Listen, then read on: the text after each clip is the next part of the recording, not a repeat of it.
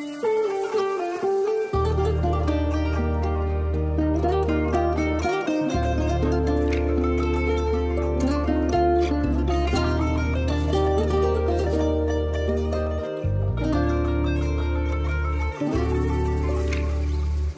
الخير وأهلا وسهلا فيكم مستمعينا في بودكاست من الآخر معي أنا دانا عابد. أنا بصراحة خصصت آخر أسبوعين من سنة 2021 يكونوا عن أقرب الناس لقلبي ويمكن مش أقرب الناس لقلبي هم أساسا قلبي. بس مش لأنهم أقل أهمية بل لأنه موضوعهم كبير كتير وحساس كتير مش رح أقدر أعبر عن حبي وأكتب عنهم في حلقة واحدة ولو بدي أعبر عن حبي إلهم أنا متأكدة بأنه بدي عمر كامل بحاله أوصف كل مشاعري لإلهم. بس رح أحاول اليوم أعبر عن رفيق الروح بكم دقيقة. لربما أقدر أطلع بواحد بالمية من العشق اللي في داخلي. بس قبل ما أبلش الحلقة وعدت فيدا حبيب وهي مستمعة وفية للبرنامج عم تسمعني من أربيل.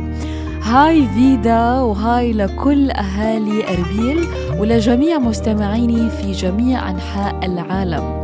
وأيضا لصديقي الوفي المخلص الداعم والحقيقي صديقي المميز علي حسين. بحبكم كتير ويا رب أقدر أسعدكم بحجم ما بتسعدوني دائما. طيب أنا اليوم رح أحكي عن شقيق الروح وعن الإنسان اللي تشاركت معاه كل ذكريات طفولتك وكل تحديات مراهقتك. هذا الإنسان اللي لا يمكن أن يستبدل ولا يمكن أن يعوض. ولا يمكن إلا أن تجمعكم المحبة حتى لو صار في بينكم خلافات حتى لو اتدخلوا الناس بينكم. بيضلوا الأخ. الأخ نعمة ما بيقدرها إلا الشخص اللي بيفتقدها. لأنه هذا الإنسان اللي عن جد عن جد عن جد قلبه على قلبك. أمه هي أمك وأبوه هو أبوك. ومشاكلكم وحدة وفرحكم واحد.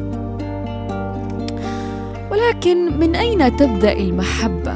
ومن أين تنتهي؟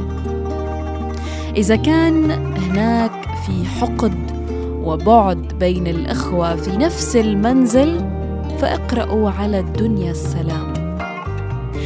أنا اليوم بدي أوجه رسالة بسيطة للأهل اللي عم يسمعوني لأنه من عندكم بتبدأ المشكلة أو من عندكم بتبدأ المحبة.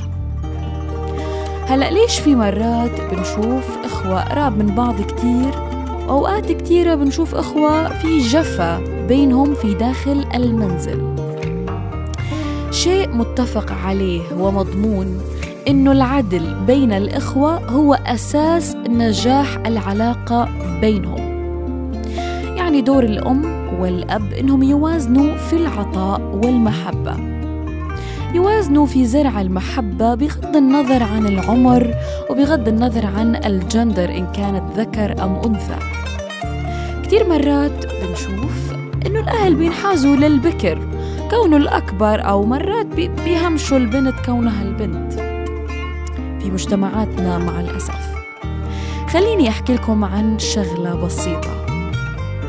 مجرد ما الأم أو الأب فرضوا احترام الأخ لأخته أو العكس أيضا رح يستمر هذا الحب والاحترام حتى بعد ما من بعد عمر طويل إن شاء الله.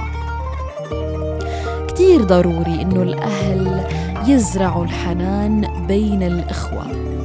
وأنا مش عم بحكي الحنان اللي أنتو بتعطوه أنا عم بحكي على الحنان اللي أنتو تعرفوا كيف تزرعوه بينهم وبين بعض.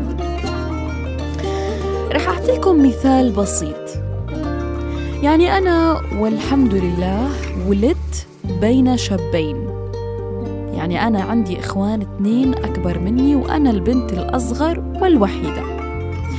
وجود أخين في حياتي كان ممكن يخليني أحس بالوحدة كوني الأخت الوحيدة والأصغر فيهم. ألا وأنه والله بتذكر أمي الله يمسيها بالخير حبيبة قلبي كانت دائما تفرض عليهم إنهم يخصصوا وقت لإلي. يعني شوف أختك شو بدها شوف أختك شو ناقصها شوف أختك شو شو اللي مزعلها اليوم. اليوم دانا تعبانة ساعدوها. اليوم عندها امتحان ساعدها. قوموا نطفوا البيت وخليها مرتاحة شوي.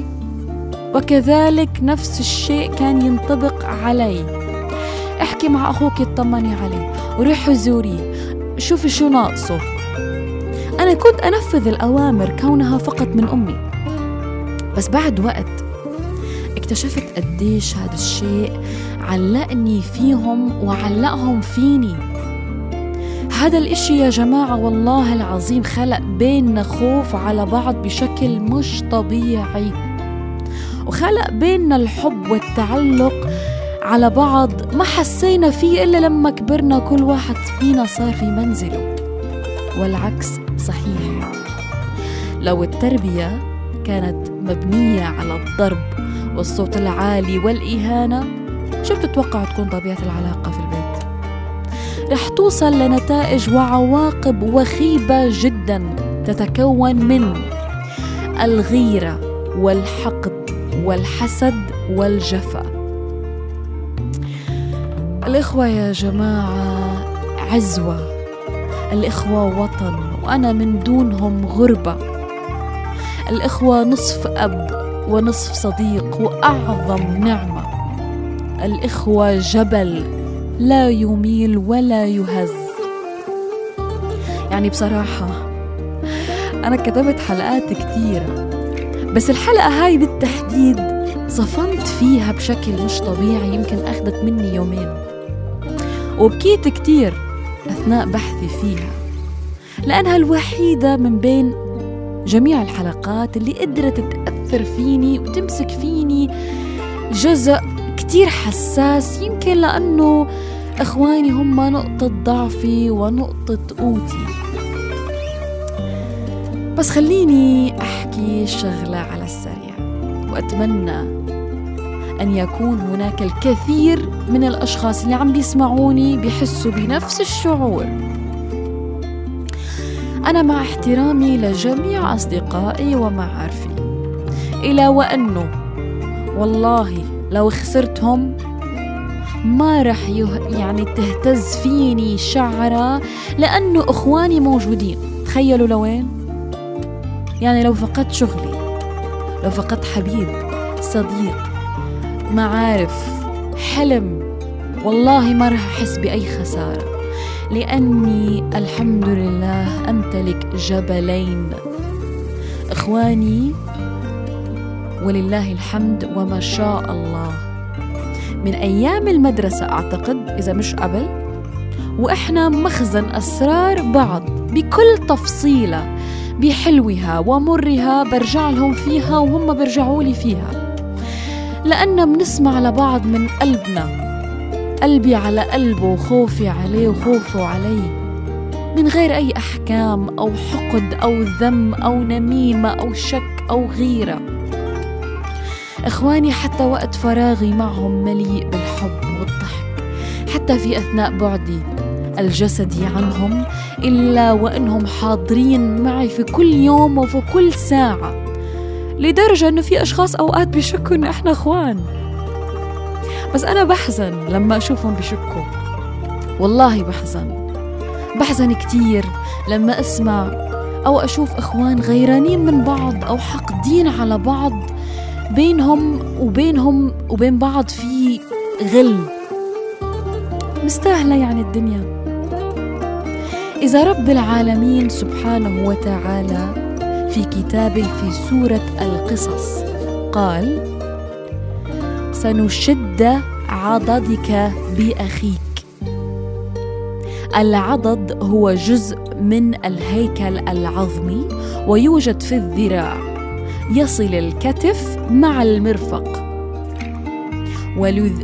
ولذلك يسمى الأخ بالكتف. وفقا لوصف الله سبحانه وتعالى للأخ.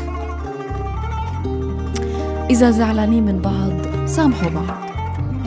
وإذا هو مزعلك رضيه إذا في مشاكل بينكم ومقصرين بحق بعض بادروا بالسؤال عن بعض. شو ما كان عمرك؟ وشو ما كان منصبك؟ وشو ما كان انشغالك؟ بادر. وأنا أيضا رح أبادر. والله يمكن أنا ما يعني ما غلط في حقهم ولكن لو طلع مني أي تقصير أنا بعتذر لأخوي. إن بات مني أي تقصير أو جهل مني من دون قصد. أنا مالي غيرك يا أخوي وما إلك غيري. أنا إلك الصديق الأبدي ورفيق الدرب.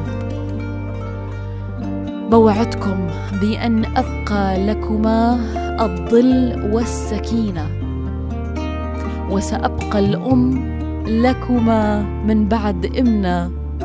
ولأولادكم رح أبقى الأم. وأنتم كذلك الآباء لي ولأولادي. بالمختصر المفيد همك هو همي يا أخوي. وفرحك فرحي ووجعك وجعي وحلمك حلمي. أنا أمانك وأنت أماني. الله الله بس يا رب. لا يختبرني فيكم ولا يوريني فيكم أي مكروه. وتأكدوا مثل ما أنا متأكدة بان بانه روحي والله رح ترخص لأجلكم. إحنا في الرخاء دائما بنقول خي وفي الوجع والألم بنقول أخ. خلي دائما مرجعك هو العائلة والعائلة فقط Gönlüm anlat benden gizli derdin ne Akladan